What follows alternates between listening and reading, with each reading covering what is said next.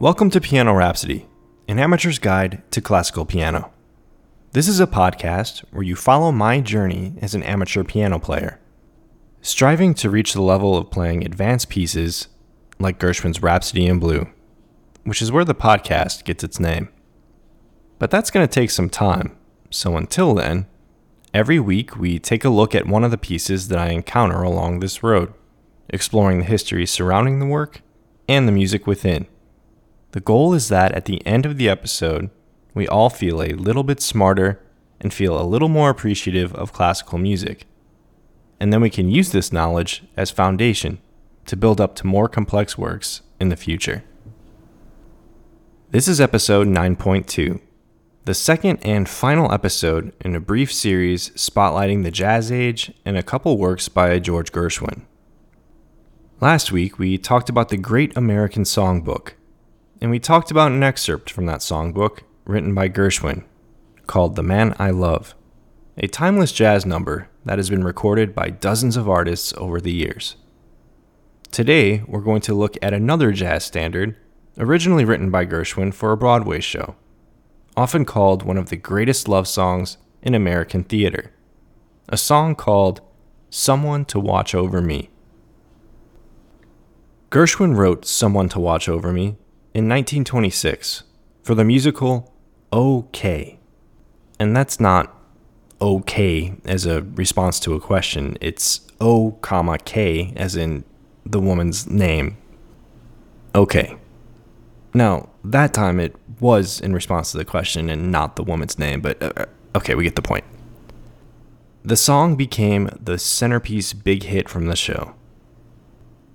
It was staged as a solo for the lead actress, Gertrude Lawrence, and she sang it to a rag doll, which was actually Gershwin's idea.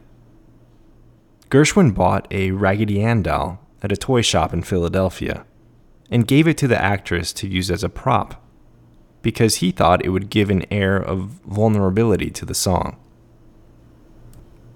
Well, it paid off. The reviews were unanimous. Quote, pure magic. Quote, by all accounts mesmerizing. And, quote, it would have wrung the withers of even the most hard hearted of those present. The same doll was used in the entire original run of the show. I wonder where it is now. In a museum? Maybe a cast member took it as a keepsake. Eh, let's be honest. It's probably in the garbage.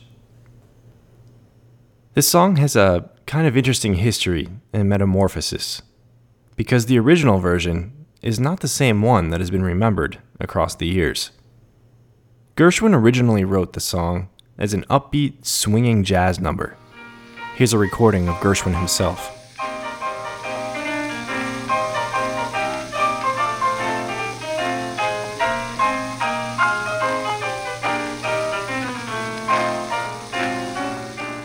But once it was decided to become a part of OK, Gershwin decided to slow things down and turn it into a sentimental ballad. This version sunk into the American subconscious, as many recordings of this song, starting with Lee Wiley in 1939, cemented the song as a torchy ballad, which is the version that has become standard.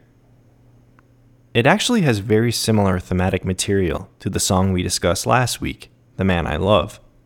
It's a longing, sentimental plea by the singer to find someone to love. In the show, this is the moment where our heroine pours out her broken heart as the man she loves is engaged to another woman. In a personal moment of desperation and insecurity, she wonders if she'll ever find anybody to care for her. The lyrics of the classic refrain are There's a somebody I'm longing to see. I hope that he turns out to be someone who'll watch over me. These lyrics were written once again by George's brother Ira, who wrote a majority of the lyrics for George's compositions, including this song. Or did he? There's actually slight controversy over who wrote these lyrics. During the writing phase of the show OK, Ira actually suffered from appendicitis and had to have his appendix removed. During the six weeks it took for him to recover, there was another composer named Howard Dietz who was working with George to write the music for OK. In Dietz's personal memoir, he claimed that he helped write the lyrics for this song, but he was not included in the final song credits. So I don't know who to believe here. Someone to Watch Over Me has also been recorded by a host of artists over the years, both male and female, including Frank Sinatra, Ella Fitzgerald, Chet Baker, Julie Andrews, Barbra Streisand, Ray Charles, Willie Nelson, Linda Ronstadt, Elton John, and in one of my favorite versions, Amy Winehouse, who brings a little bit of that swing spark that Gershwin originally intended.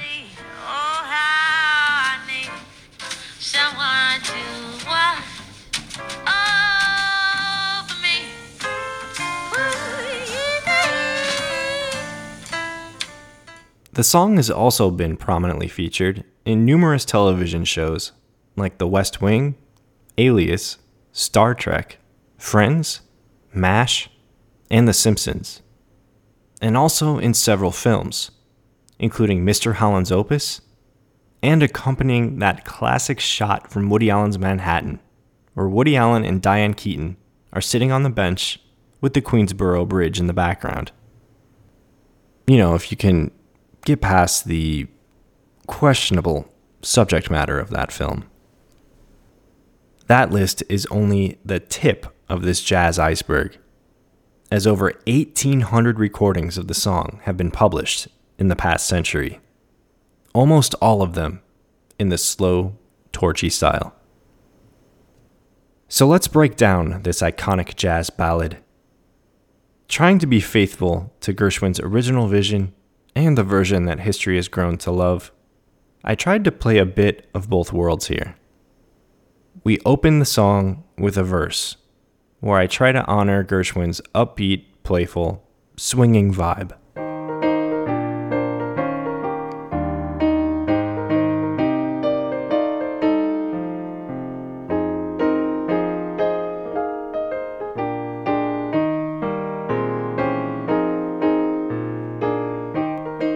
This is the only verse we have in the whole song, so we're going to call this our solitary A section. After the verse, we slow things down to the wistful and sentimental refrain, which is what the American Songbook is all about.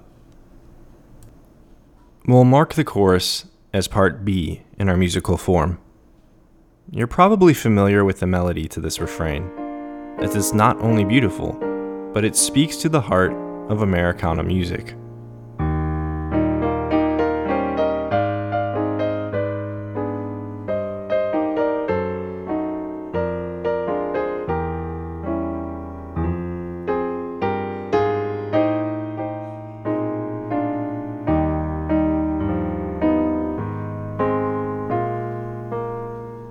It starts with a bass note, rapidly rises, and then gently falls back down. It seems so simple, but those chords on the rise are definitely not ripped from the pages of Bach or Mozart. It's bluesy, jazz progression that marks this piece squarely within the 20th century. Let's just hear it again for good measure.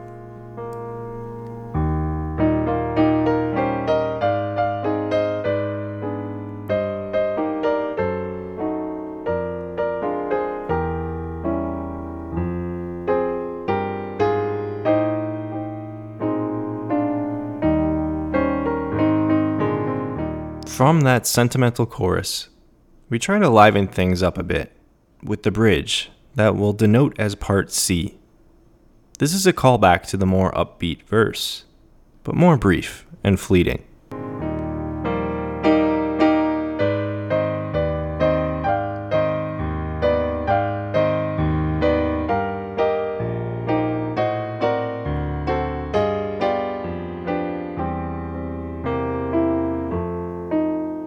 This part also has a lyric change, depending on whether it's sung by a woman or a man. The original lyrics are Although he may not be the man some girls think of as handsome. To my heart, he'll carry the key. And those change to, although I may not be the man some girls think of as handsome, to her heart, I'll carry the key. Otherwise, the lyrics to this song are pretty unisex. So this is the only glaring edit. After the bridge, the refrain makes a return, knowing that it's the true star of this song. The bridge also makes a return at this point, extending our musical form to A, B, C, B, C. And then, for the cherry on the cake, it's the third and final utterance of the refrain, adding an extra B section to top it off.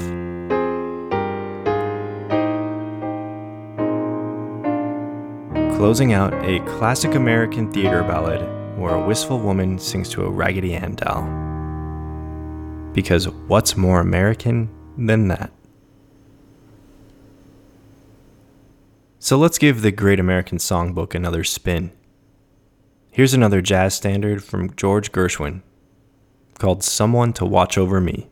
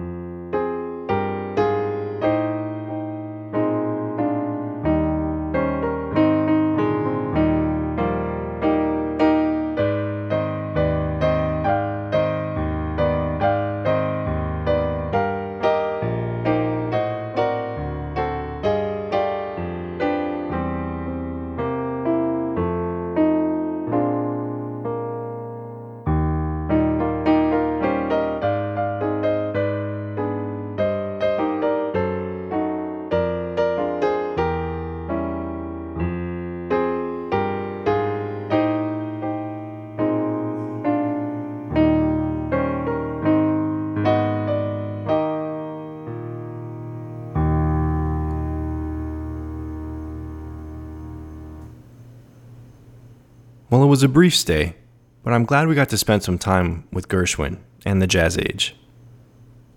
Next week, we're going to fuel up our time machines with a bunch of hairspray and blast off to the 80s, where we're going to spend some time with the modern composer Philip Glass.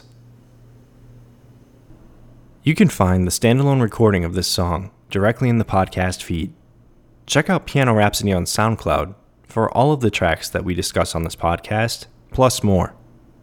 You can find me on Twitter at Piano Rhapsody or email me at pianorhapsodypodcast at gmail.com if you want to reach out with any questions or comments you may have. If you haven't already, please hit the subscribe button on your podcast player and consider rating and reviewing. It's the easiest way to support the podcast and help it find new listeners. Speaking of, thanks as always for your time and your ears. And I will talk to you next week. Okay? Now, see, that time it was not the woman's name, it was just answering the. Uh, yeah, I think you get it by now. Okay.